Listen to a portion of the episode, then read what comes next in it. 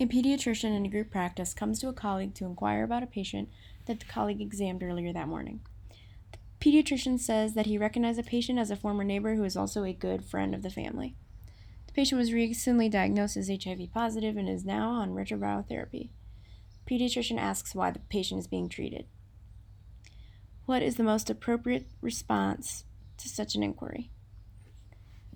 The answer is that it would be inappropriate for me to discuss this with you.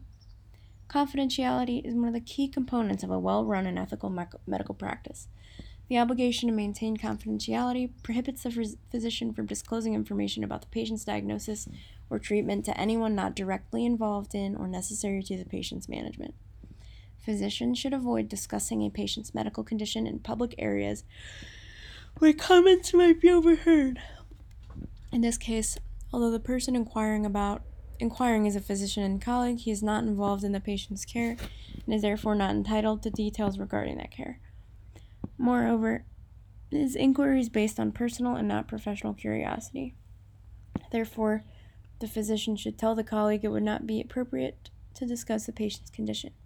Every effort should be made to strictly maintain the patient's confidentiality.